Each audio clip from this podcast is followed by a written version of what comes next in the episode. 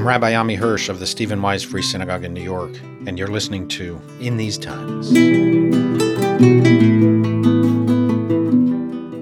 The last three years have been a bit of a roller coaster, no? I remember in March of 2020 fiercely debating if and how we could close our synagogue. I'd never spent so much time talking medicine to medical professionals in my whole life, and my three siblings are doctors. In my mind, the light at the end of the tunnel was the coronavirus vaccine. Once that was widely available, I thought the pandemic would be over. Turned out to be a little more complicated than that. Today, it's my honor to consult with one of America's great physicians.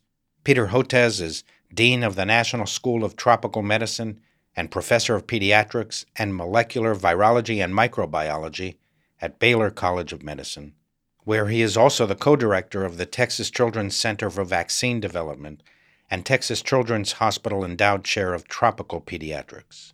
His work on Corbevax, a low cost, no patent COVID 19 vaccine, has saved millions of lives and earned him a nomination for the Nobel Peace Prize.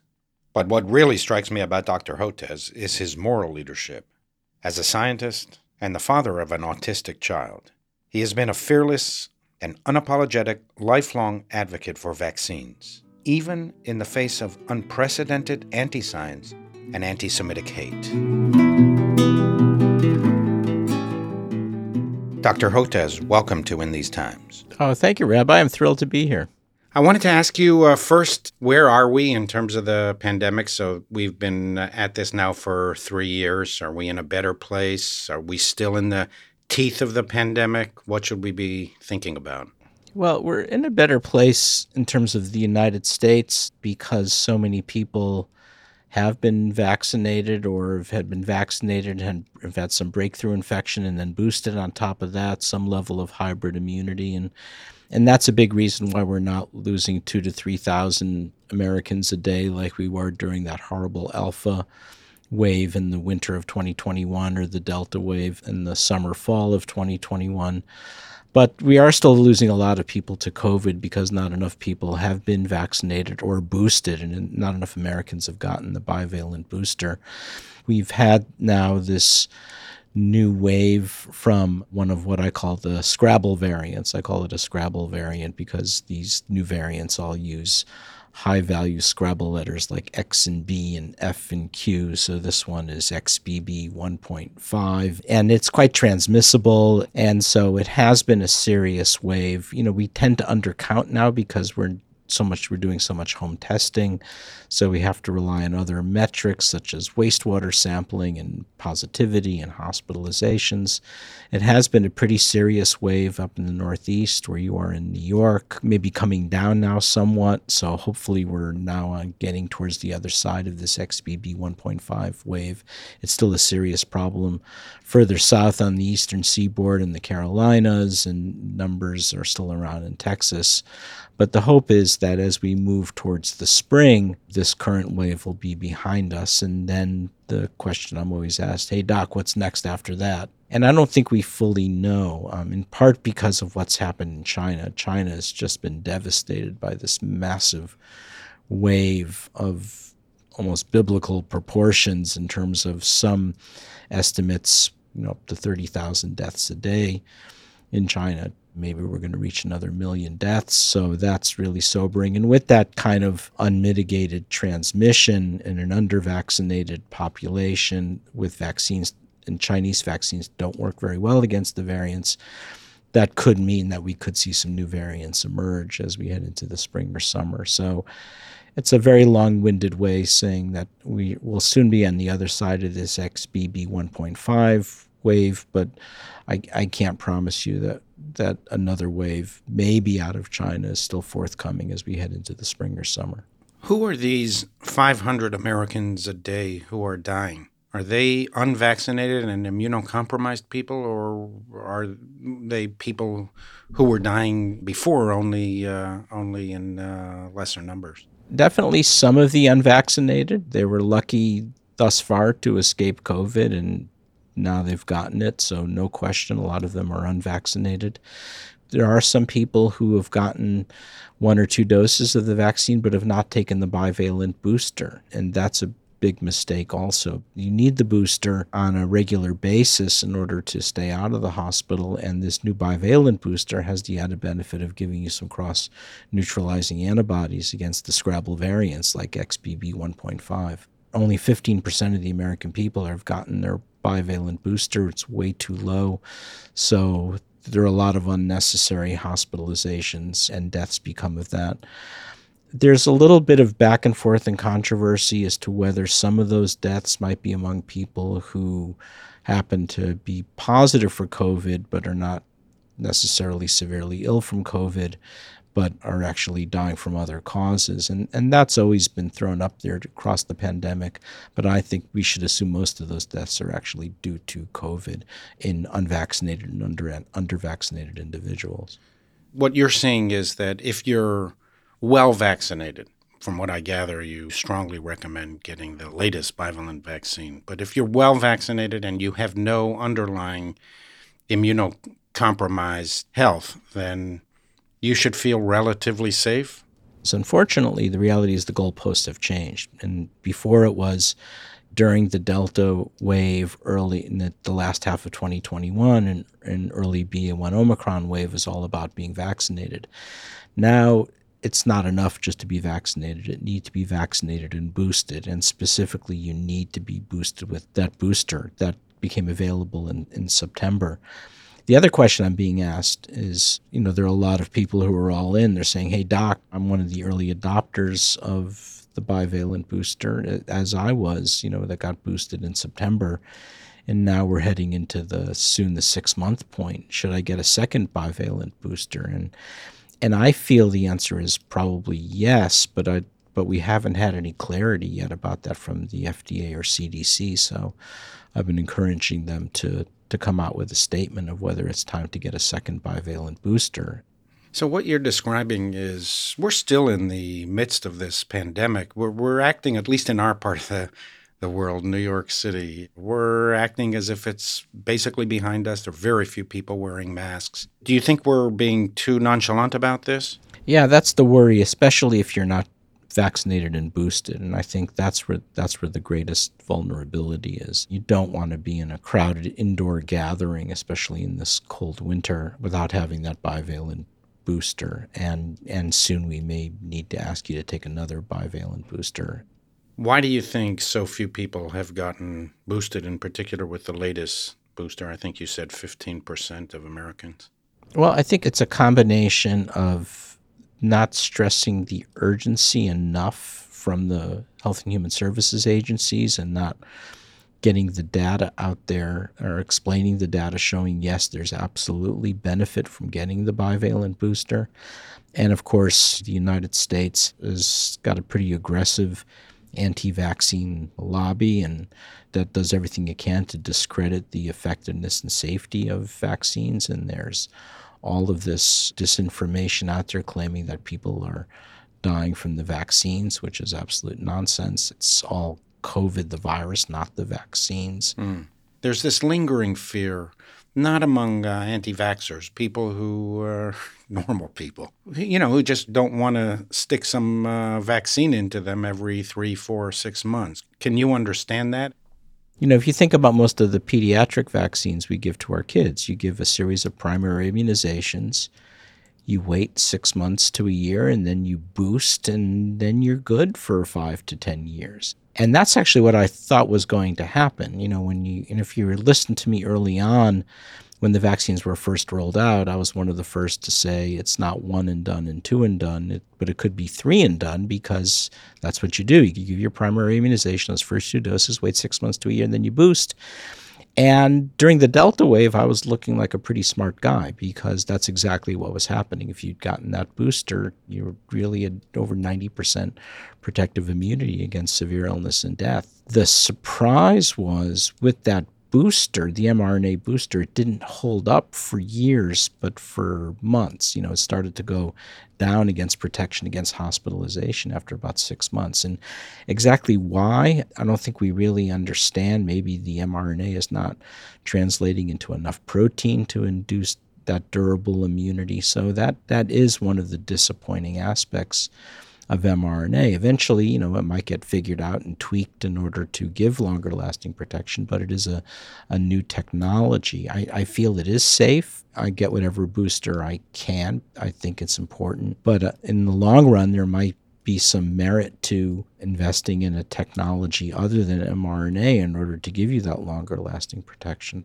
And of course, I have a total conflict of interest in making that statement because we've developed our own recombinant protein vaccine technology at Texas Children's Hospital and Baylor College of Medicine that led to the production of Corbevax in India. That's been given to over 75 million kids in India and almost 100 million doses. And a second version for Indonesia, uh, known as Indovac, that's been given to millions and millions of people. So, and I think, you know, there'd be some benefit of bringing a vaccine like that to the U.S., but there are a lot of complexities there. Among the discussions I've had with the, with the White House and CDC and FDA is maybe bring a vaccine like that into play so we don't have to ask Americans to get boosted on such a frequent basis. But for now, I remain a full throated champion of, of mRNA vaccine technology. So we've been at this now for three years. You've been at the center of it. And you've been at the center not only of the science, but how the science should translate into social policy. Looking back now at everything we know, I, I, don't hold it against, certainly not against doctors. You know, I don't hold it against anybody if they were making decisions based on the best information they had. And in retrospect, they had additional information that they didn't have before that might have led them to a different social policy. But now, three years later, knowing what we do know, about this virus. Do you think we hit we made the right balance in terms of social policy, uh, with in particular with respect to closing schools and the emotional weight that that imposed both on uh, children as well as on parents, and the general shutdown of uh, commerce? Do you think that balance was right in the end? Since it looks like the vaccines actually don't prevent infection as much as dire consequences if you are infected. Well, remember in the early on, the vaccines were designed to prevent against symptomatic illness. They weren't designed to prevent against infection.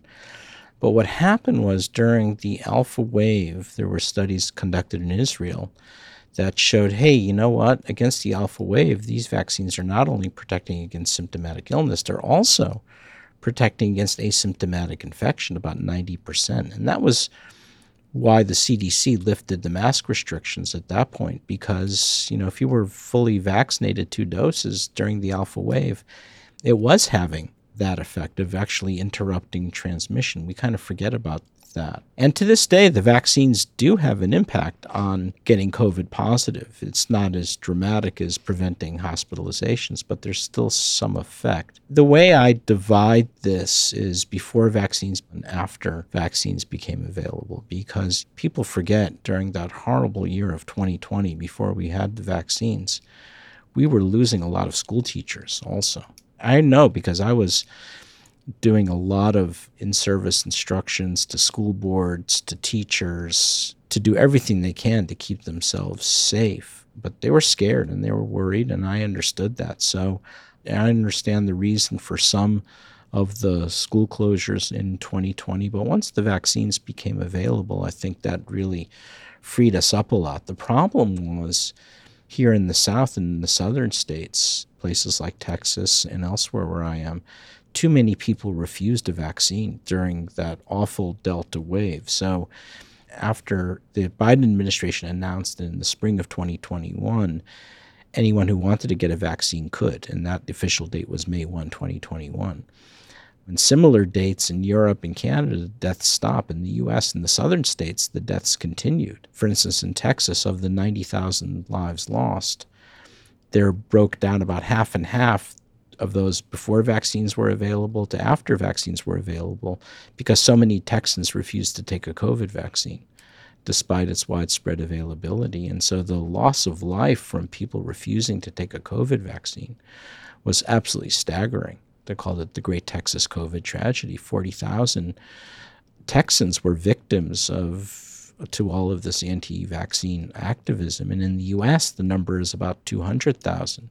200,000 Americans needlessly lost their lives because they refused to take a COVID vaccine, and the and the loss of life is still ongoing. And it was so much of that was actually preventable because the vaccines were working 90% or more against preventing death. And analysis all point to the same thing. Overwhelmingly, those refusing to get a vaccine were in conservative states, red states, and the redder the county, the lower the vaccination rate and higher the death rate. And this reflects the changing nature of the anti vaccine movement. It went from a lot of false assertions that vaccines cause autism. And that's how I got involved in it because I have a daughter with autism and intellectual disabilities and wrote a book called Vaccines Did Not Cause Rachel's Autism to go up against it. So I became public enemy number one or two. But it gave me a front row seat to what the anti vaccine movement's all about. And then about seven, eight years ago, even before the pandemic, because we were taking some of the wind out of their sails or on the phony baloney or on autism, they became a political movement linked to this concept of health freedom, medical freedom on the far right. And especially down in Texas, where they were adopted by the Republican Tea Party, started getting political action money, and parents were refusing to give their kids vaccines out of this concept of health freedom, medical freedom. You can't tell us what to do. And that's what came off the rails during COVID 19. And so now, if you look at the nature of the anti vaccine movement, it's very much a political movement. This was amplified by members of the House Freedom Caucus, and they used a lot of Holocaust imagery, which was really disgusting. You know, Marjorie Taylor Greene, the representative from Georgia, called people who vaccinate you as medical brown shirts using Nazi paramilitary analogy, and they were parading around with yellow Jewish stars with the word no vax in it that made it look like Hebrew letters, mocking the Holocaust. And it had a terrible effect, and it was amplified every night on Fox News. So it was a whole political ecosystem that caused a massive loss in life. Too often we refer to it as misinformation or disinformation or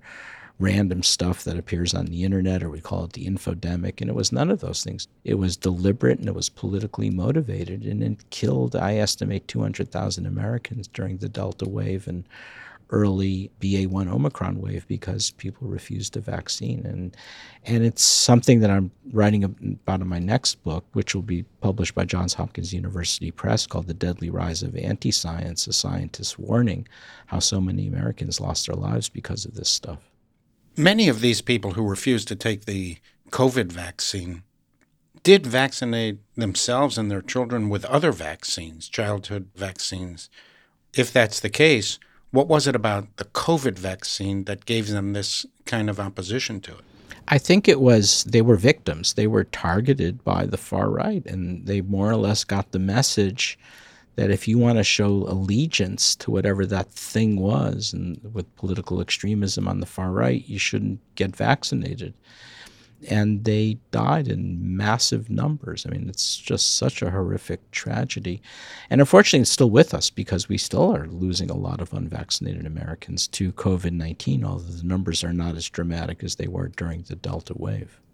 Are the people who are refusing to take vaccines now, are they what you would consider to be anti science?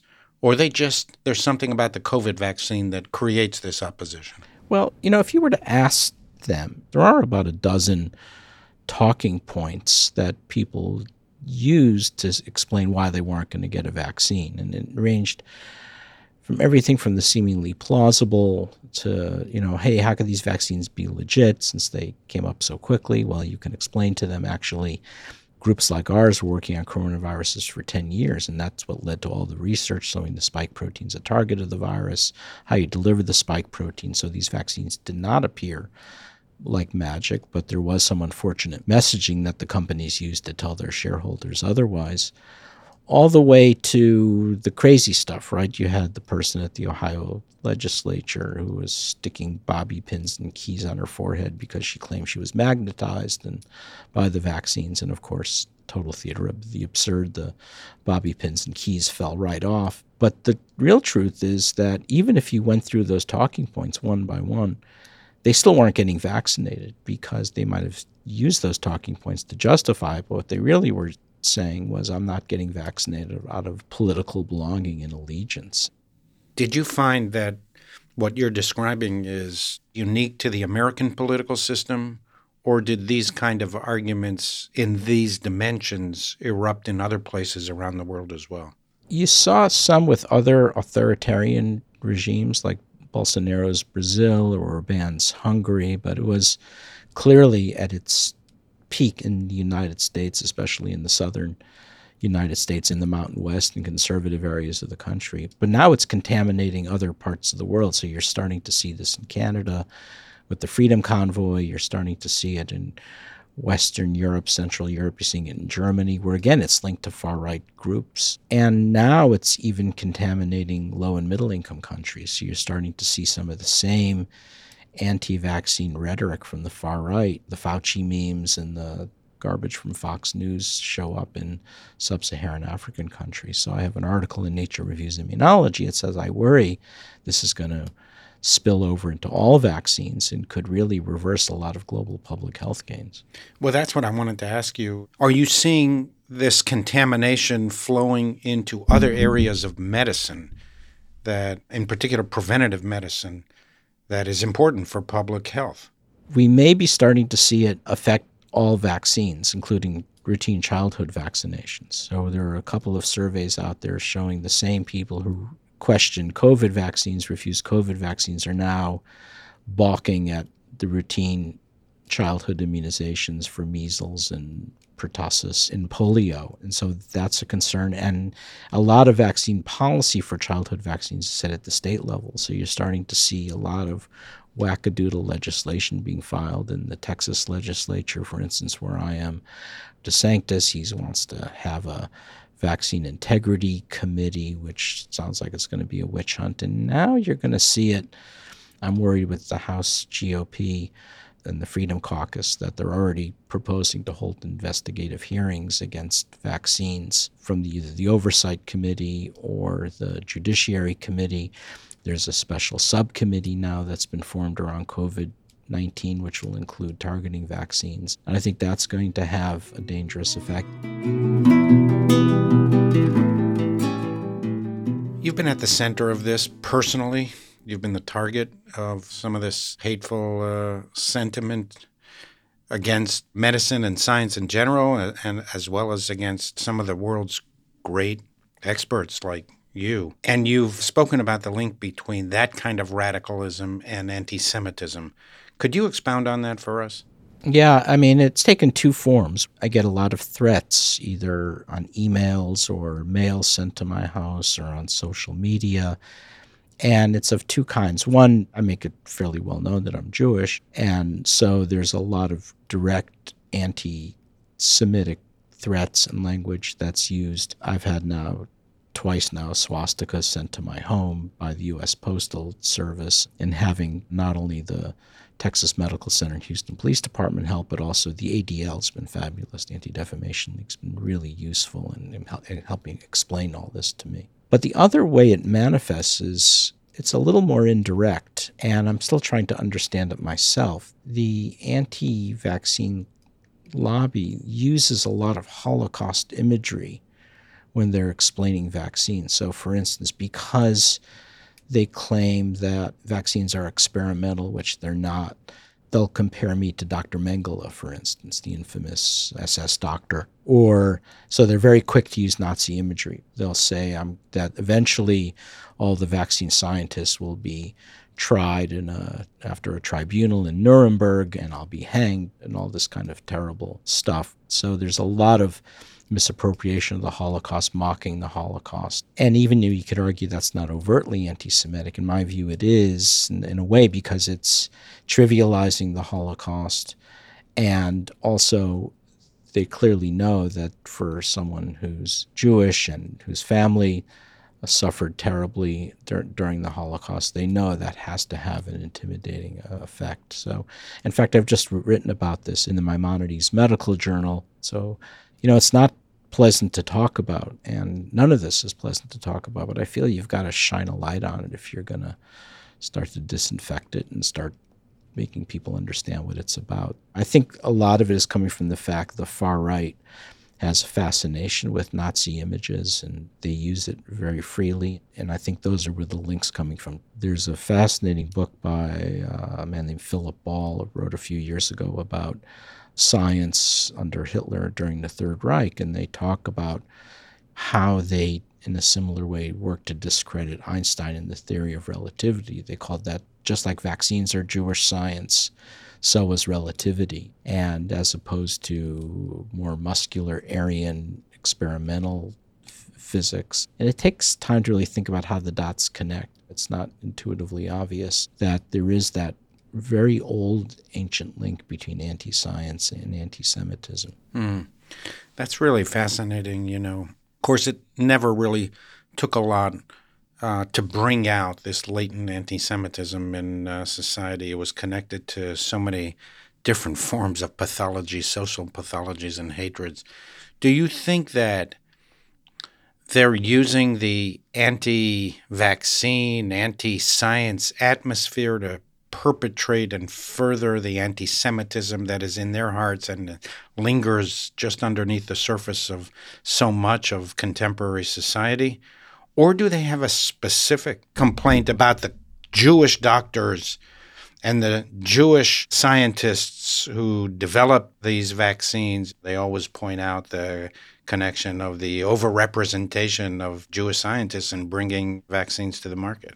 Yeah, it's funny you asked that. I got interviewed a couple of years ago for, by Donald McNeil of the New York Times. This was interviewing him around the time that there was a group of Haredi Orthodox Jewish groups in New York and New Jersey who weren't getting vaccinated, and and Donald asked me, since when are Jews against vaccines? And I said, Donald, they're not against vaccines. We make the vaccines. You know, Sabin, as you point out, Sabin and Salk the polio vaccine, and Stan Plotkin, the rubella vaccine, and my friend Paul Offit, the rotavirus vaccine. I made COVID vaccines and schistosomiasis. He actually printed it. But I think anytime there's big social disruption, right? There's always going to be groups that want to blame the Jews. I think that is a component of that as well. And this goes back to the, the years of the Black Death and the plague um, in 1347 to 1351. Uh, the Jews were accused of starting the plague and poisoning the wells. And now they go to the ADL site and others, you'll see the horrible tunes of Jews actually cooking up the COVID virus in a lab or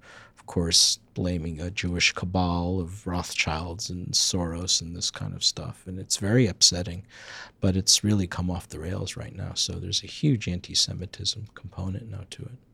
And you think they're riding the wave of just a general rise in anti Semitism, or it's something about Jewish scientists that really gets to them? And it could be both. The ADL is report and their annual reports are clearly showing a big uptick in, in the number of overt instances of anti-Semitism. So anti-Semitism, no question, is on the rise the last few years, and so that may be part of it. But there may be something very specific about biomedical science and biomedical scientists. I spoke this year to the Holocaust Museum Houston about what's happening and spoken in a couple of local synagogues as well about what's happening. And and I think it's very important that people realize that connection but the level of anti-Semitism that I'm seeing is something I, I never thought I would have to experience. And being targeted by it is I mean, there's nothing worse than opening the mail and seeing a swastika or the emails. And I didn't know how to respond because at first, you know, it's interesting. Your first response is you feel shame. And that's the intent of them, them doing it. And so I had to think for a minute and decide, no, I'm going to put this out in the open and have a discussion and put it out in an academic paper, some of the emails that I'm getting so people can understand those anti-science, anti-Semitism links. Other, otherwise, if you keep it under wraps, I think it, it can only make it worse. As painful as it is to talk about. These personal attacks on you, I can uh, imagine how scary it is. I mean, we get hate mail here almost as an expectation, being a prominent synagogue in the heart of New York. But to have people know where you live and to target your uh, home and your work environment, can you just describe a little bit for us what that does to you personally? Yeah, no, it clearly messes with your head, is the short answer. I mean, when I open my garage in the morning and get the morning paper, I'm always giving second thought to that. I'm trying not to let it limit my activity. And one of the things that I have done now is when I give a public lecture, now that we're doing more and more in person, that's happening. We have to notify that they have extra security on hand. And especially if it's a place like the Holocaust Museum Houston, and security has to be really tight. And so you always have to be mindful of that, both because I'm being targeted anyway by anti vaccine groups, but also the overlying component of anti Semitism. So I have two reasons to be concerned. And also, you know, that the fact that you've got far right extremist groups going after you for both reasons is, as well. These guys brag about the firearms they have. It's very much linked to toting guns. You know, one of the things that I try to point out is look, I don't like talking about Republicans and Democrats and liberals or conservatives or red states. And I do it not because I'm trying to discourage people's conservative views, even extreme conservative views. I'm doing it to save lives, to say, looks, you know, somehow we have to figure out a way to uncouple the anti science from these discussions because it doesn't belong, because too many people are just losing their lives. And as I say, it's not small potatoes 40,000 deaths in Texas because of anti science aggression, 200,000 deaths nationally. I mean, this is killing more Americans than maybe even things like gun violence or terrorism or all the other things that we think about building infrastructure for, but we don't frame it that way. And I think that's my contribution here in this instance is trying to say we've got to figure out a way to embark on political solutions. So I had a wonderful meeting with the Director General of the World Health Organization in Geneva at the end of last year. I'm having those discussions with some of the leadership of the White House. And I think it's tough because the first response is to say, well, we'll talk about the infodemic and talking to the social media companies and talking to Meta and Twitter. And I say, sure, that has an important role too, but it doesn't really get to who's generating the content. And I've said, I don't think the health sector knows what to do at this point, but maybe there are people who do in, in the political sector who've gone up against terrorism and, and gun violence and might have some innovative ideas on how to mitigate some of this. And again, I consider it part of saving lives. This has sort of been the hard sell with the biomedical community as well. I say, look, you know, yes, I'm co-heading a lab and developing vaccines for poverty-related neglected diseases and COVID-19. It's been given to 100 million people, but it's equally important that we combat the anti-science because that's a killer too. And if we're really true to our mission, then we have to, we have an obligation to combat anti-science I want to uh, thank you, not only on my personal behalf, but on uh, behalf of the Jewish community as an American. You're doing not only heroic work, but work that really does save lives, seeks to advance the human condition in the face of really, in some cases, inexplicable and irrational hostility, where you pay a personal price. So, thank you very much for what you do for our country and to save lives. And we want to wish you uh, much success and may you go from strength to strength. Oh, thank you, Rabbi. And just your giving attention to this issue is speaks volumes. I really do appreciate it. And I thank you and all the work of you and your colleagues and your distinguished family in biomedicine as well. And give them my best regards. At one and the same time, this has been an uplifting and discouraging conversation uplifting because the doctors and scientists who have worked so tirelessly to save lives during these pandemic years are heroes. They dedicate their lives and careers to healing. They analyze the novel coronavirus swiftly and in record speed developed effective vaccines that have saved millions of lives. And that they doggedly continue their work while being so directly and personally exposed to the steel winds of cold hate should bring forth deep admiration and respect not only for their scientific brilliance, but also their courage, born of their unshakable commitment to save life. Dr. Hotez kept emphasizing in our conversation get boosted, don't wait. The vaccines save lives. That message is so urgent for Dr. Hotez that he even asked me to move up the schedule of our podcasts so that our conversation could be aired sooner than we would have otherwise planned, a request we have honored. From his perspective, if even one person who is listening to this is swayed to go out and get the booster, the time he spent with us would have been worth it. When the history of our era is written, the likes of Dr. Fauci, Dr. Hotez, and many of their colleagues on the front line of humanity's war against the coronavirus will shine brightly. They will be remembered for good as representing the best of us. At the same time, I can't avoid feeling disheartened. It should surprise no one that, as Dr. Hotez pointed out, when social disruption increases, anti Semitism increases. There is a link between anti science and anti Semitism. Medicine is science, of course, but given our limited knowledge, diagnosing physiological ailments and prescribing treatments is not like, say, physics, chemistry, or math, where there is only one right answer. The theory of relativity is either right or wrong, but even Einstein was attacked for doing what his haters called Jewish science. Is it Jewish to be right and non Jewish to be wrong? How ridiculous. It's always the same old story. Dr. Hotez mentioned the Black Plague in 14th century Europe, when Jews were accused of spreading disease by poisoning the drinking wells. Have we advanced all that much in seven centuries? While science and technology have taken huge leaps forward, our moral development has not kept pace. That is the grave danger. We are as inclined towards hate, suspicion, envy, revenge, conspiracy, bias, paranoia as we have always been. The sad truth of the human condition is that while we have advanced rapidly in the realm of science, we have advanced slowly in the realm of morals.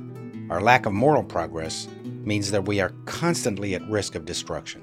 The very science that has liberated so much of humanity from disease, suffering, and early death also threatens our very existence as a species.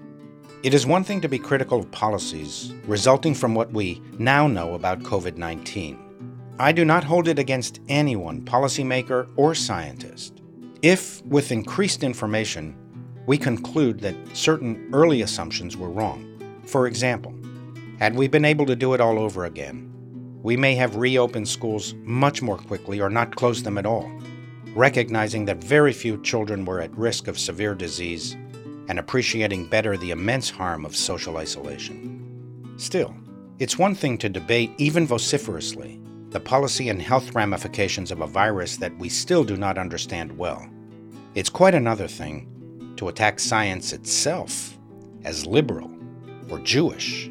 The comparisons to the Nazi monster Joseph Mengele and the use of Holocaust imagery to attack doctors and researchers, many of them Jewish, is obscene and sickening.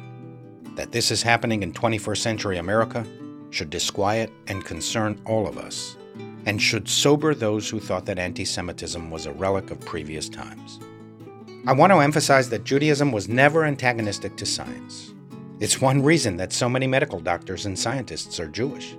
Mainstream Judaism was too rational, too evidence based, too open to intellectual debate and stimulation to be opposed to knowledge of any kind, including the natural sciences. As Dr. Hotez said, not only are Jews not opposed to vaccines, we invented them. From a Jewish perspective, religion can never be in conflict with science. The facts can never be blasphemous. Religion can only be ennobled and made more profound by scientific knowledge. Religious people should await with eager anticipation any scientific breakthrough that can help explain the marvels and mysteries of the universe and help advance our understanding of our own place within it. At its best, religion embraces science as a partner whose rigorous methodologies and standards of proof allow for a deeper, more mature religious approach. Science and religion are not contradictory, but complementary, companions in the human quest for knowledge and understanding. Science cannot even begin to provide answers to all the questions of science, let alone questions outside its interests or expertise. There is so much more that we do not know about existence than that which we know. Science has taught us how expansive is the universe and how little we know of it. Moreover, there are questions that science will never even raise, let alone answer. Science asks, is it correct? Religion asks, is it good? Science asks, is it factually right? Religion asks, is it morally right? Science is about particles. Religion is about poetry. For religion, to be or not to be is the question. Science teaches through numbers. Religion teaches through music, symbols, and parables. Science uses chemical equations. Religion uses moral equations. Science tells us what is. Religion tells us what ought to be. Science is about how we got here. Religion is about why we got here. Science explains. Religion illuminates. Science convinces. Religion animates. Until next time, this is In These Times.